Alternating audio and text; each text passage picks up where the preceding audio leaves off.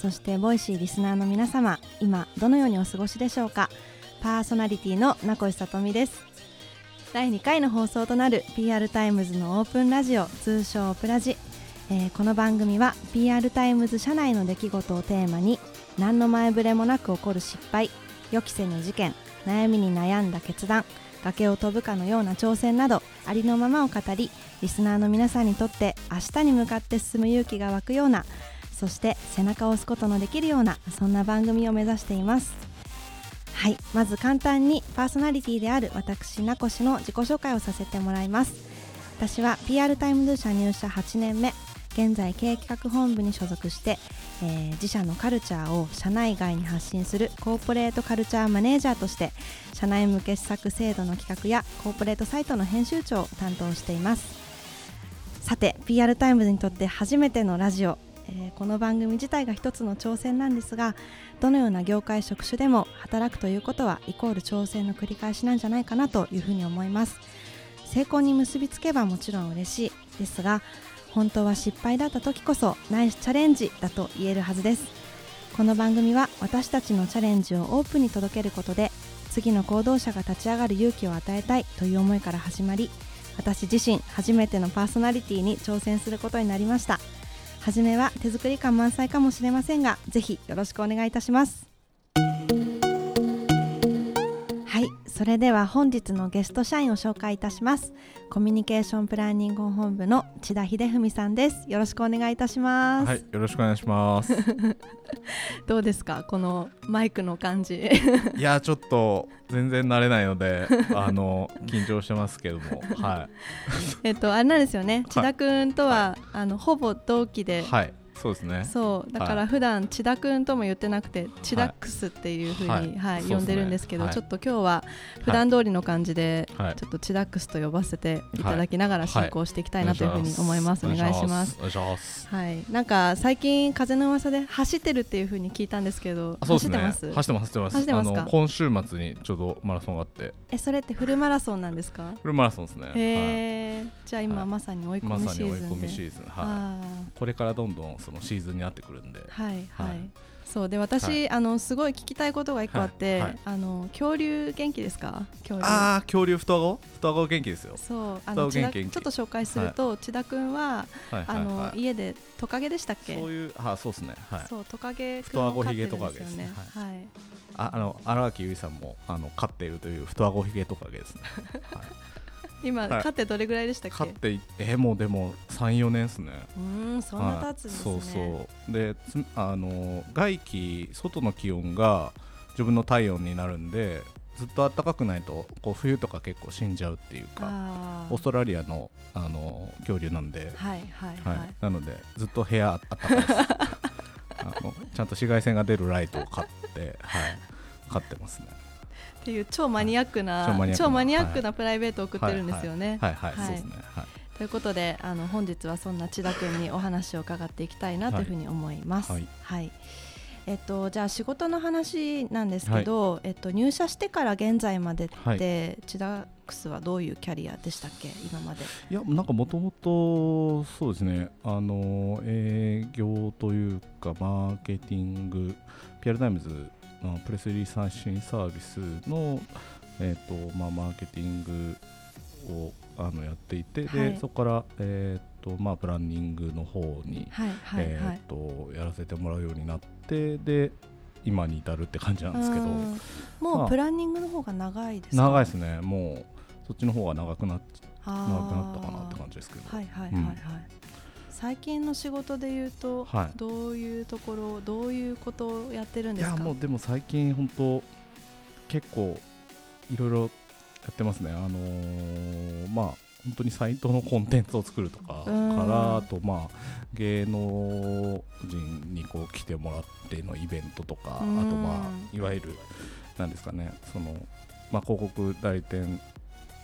的な動き方というかそういう感じに近いのかもしれないですけど、はい、ちょっとなんか領域はあのはい広広が広がってきてる気がしますけど、はい、なんかもう身なりが代理店の人みたいな感じになってきてますね。そうですね。なんか割と何でもやってますみたいな感じに、はいはい。はいなんかコミュニケーションプランニング本部って、はいはい実際何してるところなの説あるじゃないですか。ありますね。はい。はいはい。なんか一言で言うとはい何するところなんですかね？なんですかね、まあ、プレスリリースその配信するってすごくいろんな情報企業のこう情報とか事業者の情報の中ですごい一つの手段なんですけど、はいやっぱり、はいあのーなんですかね限られたうんものしかやっぱ出さないと思うので、うん。そこに至るまでの、あのーいろんなプロセスっていうのは、やっぱりその他のまあ、PR 会社なりはい。あの大抵の知見を あの踏まえて、はい。いいアウトプットを目指すっていうところがやっぱり必要なのかもしれないので、まあ、そのプロセスのところを、うん。あのお手伝いしているようなうん。感覚ですけどはいうんありがとうございます。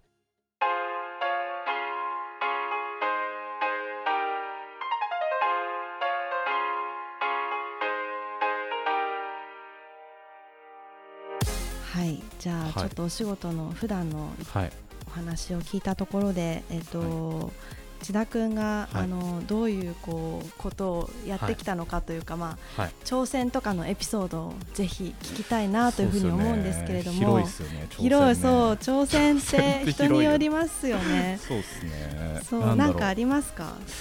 なんかいやーちょっとでもすごい時間かかった話があって、はい、何ですか？それがまああのー去年かな？去年 PR タイムズが10周年を迎えたということで、はい、まはい。あなんかこう10周年企画みたいなのをこう考えてた時に、うんあのーちょっと考えあれなんですよねえっ、とまあ4月10日とかが確か10周年の日で、うん、でね。直前に4月1日がエイプリルフールで、はい、これなんかまああのエイプリルフールってこうあのーなんかエイプリルフールネタみたいなのをまあ本当に実現させちゃうっていうところがまあ話の流れとしてはい、結構わかりやすかったりするのかなと思はいって。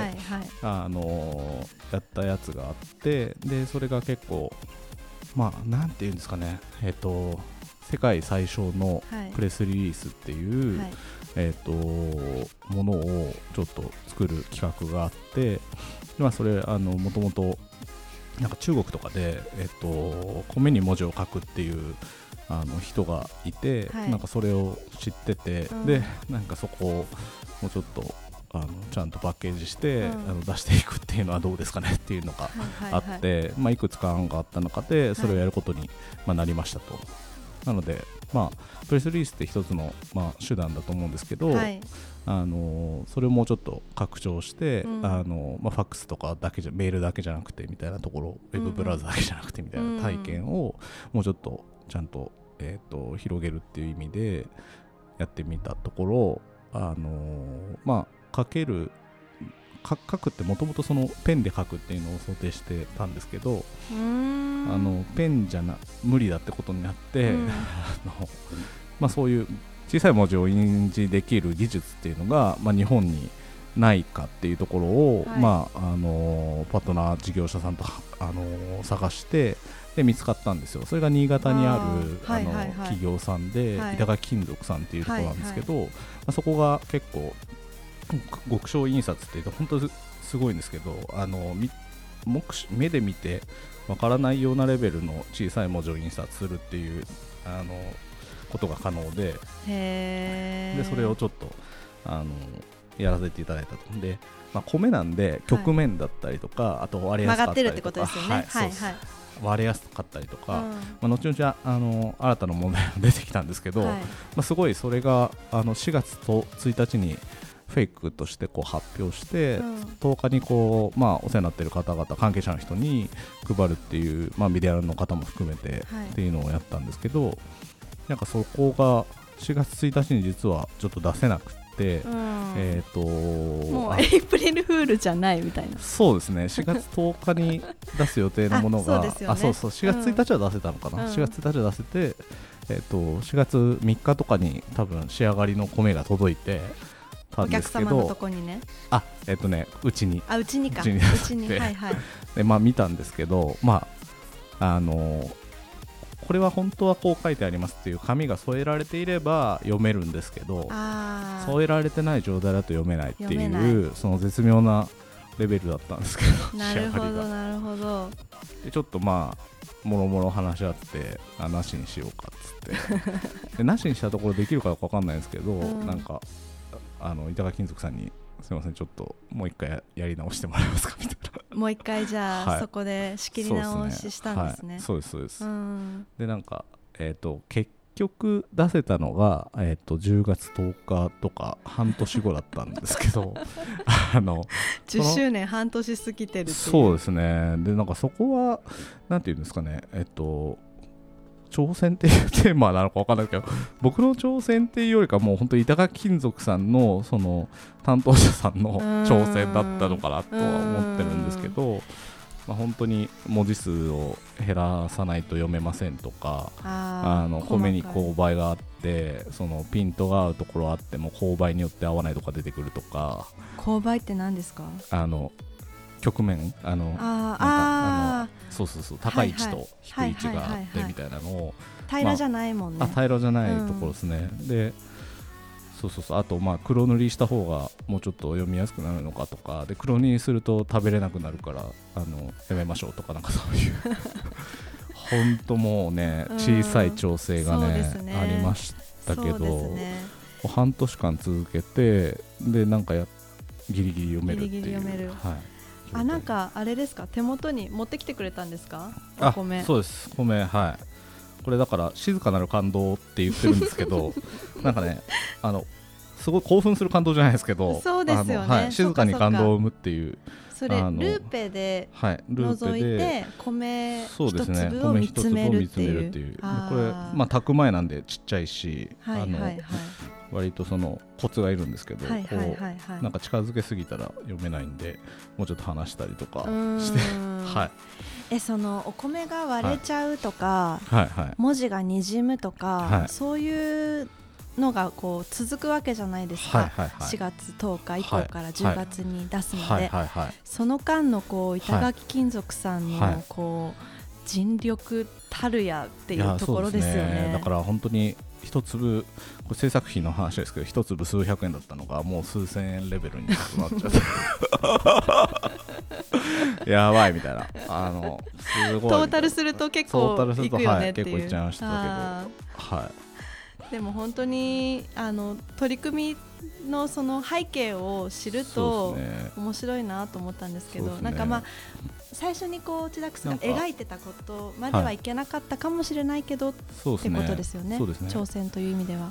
そうですね。板垣金属さんにだからどこからどこまでをこうやってもらうかとか、うん。どれぐらいそのねあの折衷案も含めて、うん。あの検討してもらうかっていうところをすごいうん。あのストイックにやってくださった結果だとは思ってるんですけど、はいそのはいはい。なんか今日結膜炎になったから休みます。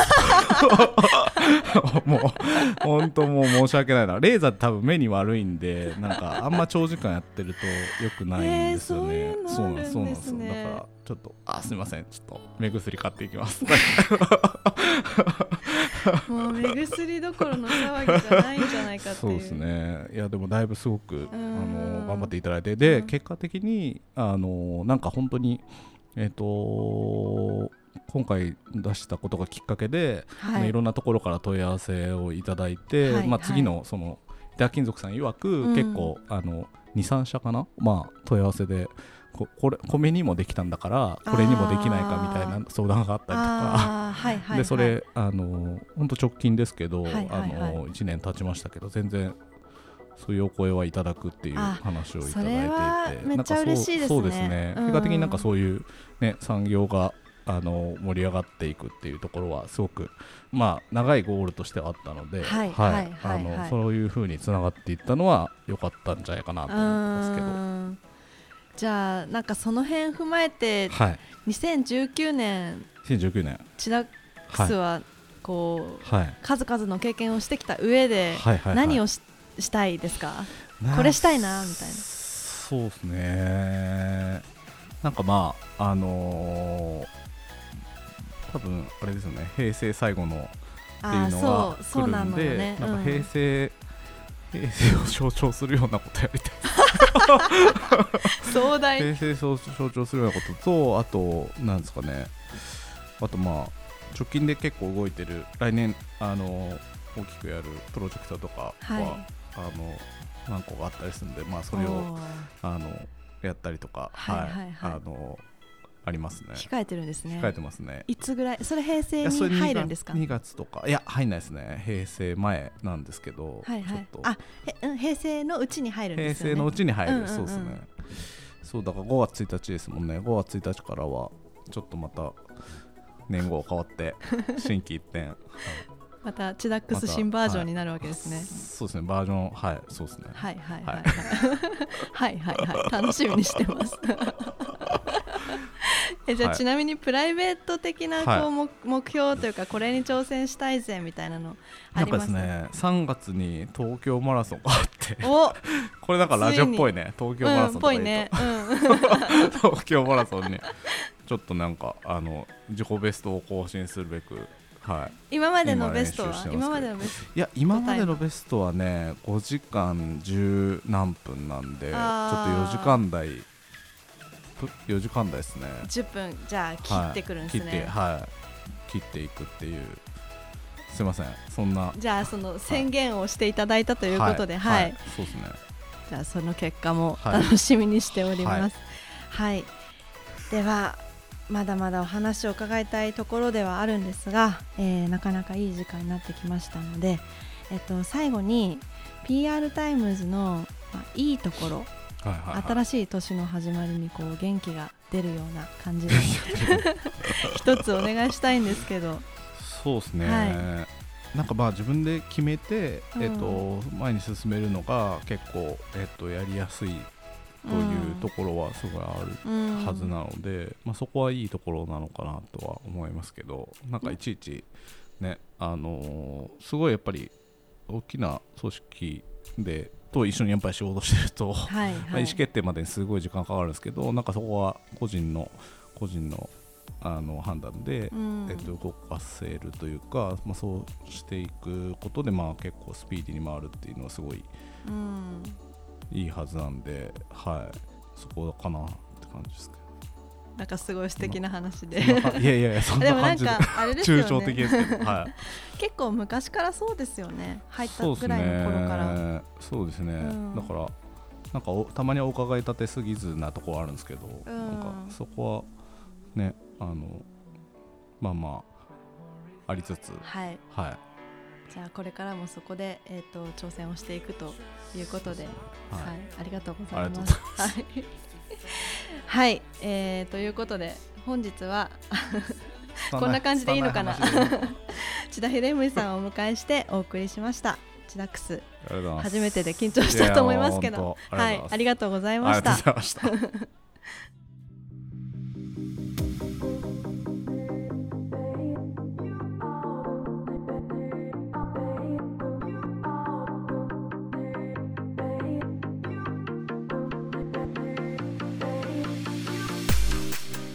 い、ではエンディングの時間がそろそろ近づいてまいりました。第2回 PR タイムズオープンラジオ通称プラジいかがでしたでしょうか？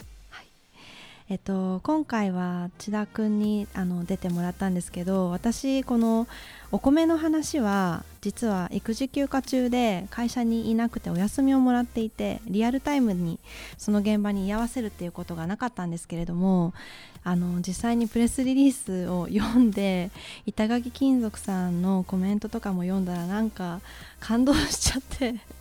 えっと、その話をこう皆さんにちょっとでもこうお届けしたいなと思っていたので今日この話が聞けてすごく良かったなと思っています。はいまあ、これからもあのこういった形でゲスト社員の皆さんと共にお送りしていきたいと思いますのでぜひ応援よろしくお願いいたします。はい、えーまた番組へのご意見ご感想もぜひお待ちしております。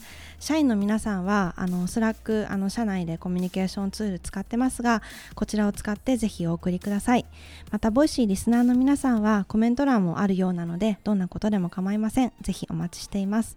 コメントいただけるとすごく嬉しいです。この番組が誰かにとっての明日も頑張ろうということになりますように。それでは次回またお会いしましょう。さようなら。